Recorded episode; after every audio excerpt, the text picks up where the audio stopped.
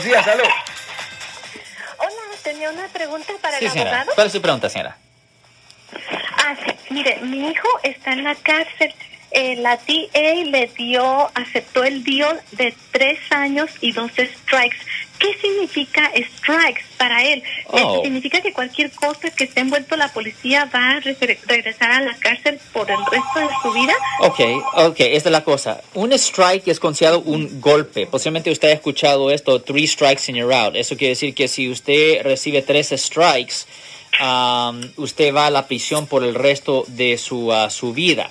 So, la cosa que generalmente cualquier delito mayor es automáticamente considerado el tercer strike. So, los primeros dos strikes tienen que ser delitos agravantes como ah, ladrones, quemando propiedad, asalto, robo, violo, secuestro, cosas así.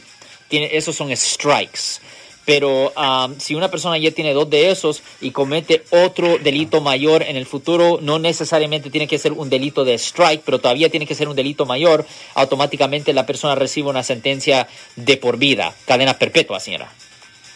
Y, y la cosa que, suponiendo que hasta, por ejemplo, él va manejando recio, cuando ya salga de la cárcel, si va manejando recio, por un ticket, ¿eso se le cuenta malo para él?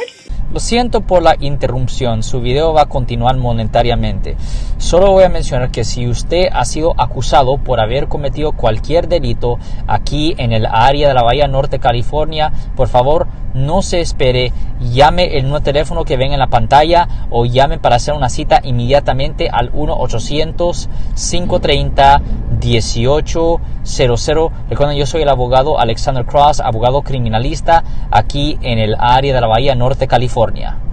No, no, no, no, no, no, no. Ticket no cuenta. No, no, no. Eso es una infracción de tráfico.